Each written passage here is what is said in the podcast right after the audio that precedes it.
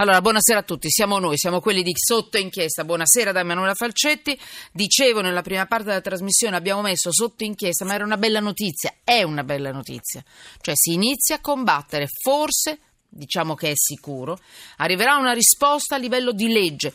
Già dal 20 di questo mese, nei primi mesi dell'anno prossimo, verranno eliminate dal commercio circa 120.000 slot machine e verranno eliminati dai bar, dai tabaccai, dai ristoranti, dagli alberghi, anche io le ho viste nelle latterie. È un inizio, non è la totalità della lotta al gioco d'azzardo, però incomincia a succedere qualcosa, perché entro il prossimo 20 ottobre sarà varato il testo della riforma del settore del gioco d'azzardo. Quindi iniziamo. E sono arrivati molti messaggi e ne vorrei leggere qualcuno. E poi mettiamo sotto inchiesta oggi i treni Lumaca, limite di 50 km orari su 41 ferrovie locali, questo dopo i morti della Puglia. E mettiamo sotto inchiesta, ma questa a noi non dispiacciono le pene alternative e quindi ne parliamo volentieri, visto che la nostra è una trasmissione che parla di leggi, di giustizia, eccetera. Le pene alternative. Ha insultato una persona su un autobus e il giudice l'ha messo a zappare la terra. E ancora Olbia, se abbandoni i rifiuti finisci sulla pubblicità. Sapete quei grandi camion con le pubblicità? Ecco, i cittadini finiscono lì con i video e le foto. E noi cercheremo di capire se tutto questo poi è anche legale. Ci collegheremo anche con Olbia, con il sindaco di Olbia e con l'avvocato Vianelli, che ci dirà se tutto questo è legale. Expo, entreremo con le mani ancora in Expo con Barbacetto. Ci avevano promesso un parco lì e sembra che invece non sarà proprio così, sembra, vediamo, speriamo di sbagliarci. Goffredo Buccini, giornalista al Corriere della Sera, benvenuto Goffredo. Ciao. Ti ringrazio, buonasera, ciao Emanuele. Ciao, ti interessa fare un commento su quello che hai sentito fino adesso o vado avanti? Sulle slot, infatti è un'ottima notizia, uno Stato civile. Ah, è buona, non, vero? Ah. Me lo confermi.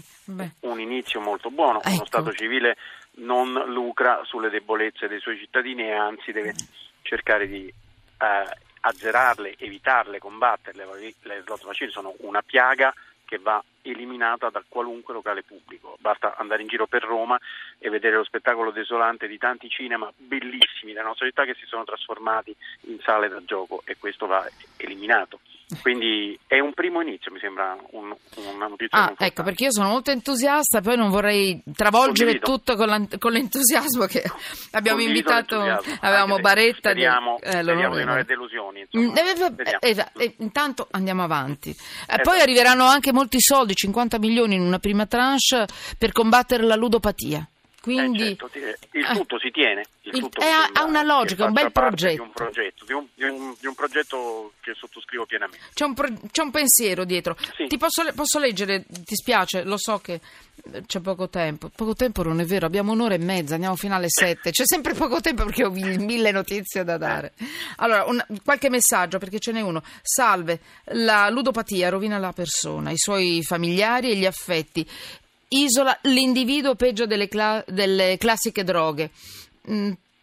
Perdono la dignità di uomini queste persone. Lo dico perché ho mio fratello in psichiatria e si vergogna di farsi vedere dai suoi figli che non sanno nulla e lo vedono distrutto. Dillo, Manuela, ti prego. 159 finale e non dico altro. Ancora, buonasera Gianfranco da Pinerolo, perché il superenalotto lo trovate legale? Ancora, un sindaco può vietare le slot nel territorio della sua città? Tancredi, questo lo chiedo al sindaco di Olbia, non so se tu lo sai, vabbè. Ancora, era ora di smettere di rovinare le famiglie. Decreto legge con immediata attuazione. Ve lo dice uno che è malato di queste diaboliche macchinette. Grazie, poi manca il resto del pezzo. Uno finale, non dico nemmeno i tre numeri perché sennò potete riconoscerlo. Basta, Goffredo, la tua inchiesta di oggi, beffa dopo la strage. Limite a 50 km all'ora, sto leggendo il titolo della tua inchiesta, del tuo pezzo di oggi, su 41 ferrovie locali. Si rischia la paralisi sulle tratte dei pendolari. Scontro in Puglia e dopo dimmi tutto quello che metti sotto inchiesta. Ma che sai, è una specie di toppa che denuncia un enorme buco, e quel buco drammatico l'abbiamo vissuto tutti il 12 di luglio ad Andria, in quella scena spaventosa in cui ci siamo ritrovati e che abbiamo raccontato e che abbiamo visto tutti noi italiani, no? 23 morti, 50 feriti, un giorno qualunque, persone come i nostri figli, come noi, pendolari, lavoratori, studenti, una cosa pazzesca. Allora, tutto questo però che significa? Che ci sono ampi pezzi della nostra rete ferroviaria, non la RFI, cioè non i 17.000 chilometri virtuosi delle Ferrovie dello Stato, che hanno un sistema di controllo, no? Un sistema di controllo automatico dei treni che evitano questi disastri. Ci sono invece bei pezzi in concessione, in gestione, che non hanno, e ci sono 12 gestori e, se non sbaglio, 41 linee in tutta Italia, che spesso non hanno questo sistema di controllo. Ora, la notizia in sé sarebbe anche buona, perché? Perché Del Rio, il ministro Del Rio, ha messo finalmente sotto il controllo di sicurezza dell'Agenzia Nazionale per la Sicurezza Ferroviaria, cioè la stessa che controlla la rete ferroviaria italiana, quella virtuosa, per capirci, ha messo anche queste linee. Ora però il risultato è che, siccome queste linee sono molto indietro, e accidenti se ce ne siamo accorti ad Andria, hanno dovuto imporre dei limiti nell'attesa che poi si facciano queste operazioni di sicurezza, questi miglioramenti che richiedono tempo, anche un anno. E quindi qual è il risultato? Che il limite di 50 è un limite di prudenza, ma qual è il secondo risultato? Che in generale in Italia, ma segnatamente, questo mi fa rabbrividire, nelle terre della strage 3 mesi dopo la gente va quasi a piedi, perché dall'1 di ottobre ci hanno oggi mandato le mail, le società di gestione scendono a 50 all'ora, come è ovvio, perché se gli succede mezza cosa con quella circolare lì vanno in galera sparati, quindi è evidente che nessuno si approccia per le sue, ed è naturale, voglio dire, non sto incitando ad aumentare la velocità, è una situazione drammatica e contorta in cui poi si trovano però decine e decine di migliaia di persone che vanno praticamente a piedi, fanno prima, insomma, questo da lunedì prossimo sarà una tragedia, specialmente in Puglia, perché la Puglia è una delle zone con la rete più arretrata.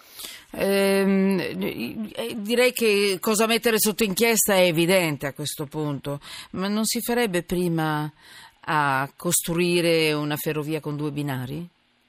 Non è necessario, attenzione, guarda, questa è la reazione che ho avuto scendendo giù a Andria, non essendo tutto perché un esperto di ferrovie, di trasporti, quindi la prima reazione è: porca miseria, basterebbe avere 2 binari. No, basterebbe avere un sistema che ha un acronimo che si chiama SMCT o qualcosa del genere, insomma, e che ti fa viaggiare in sicurezza sul binario unico, cioè il binario unico c'è dovunque, in un sacco di parti, e non ci si schianta, perché c'è un sistema di controllo elettronico, automatico, cioè che prescinde dall'errore umano. Così. Quindi questo bisognerebbe fare, e siccome il decreto Del Rio si sapeva da un anno che usciva, è il fatto che i gestori siano stati lì ad aspettare in silenzio tranquillamente è abbastanza demenziale, per dirla tutta, è vero, tant'è e c'è chi vorrebbe una circolare, l'ho messo alla fine del pezzo, interpretativa della circolare, cioè questo è un paese di matti anche, purtroppo. Allora, diciamocelo. Io direi, Goffredo, ti lascio a questo punto. Ti ringrazio.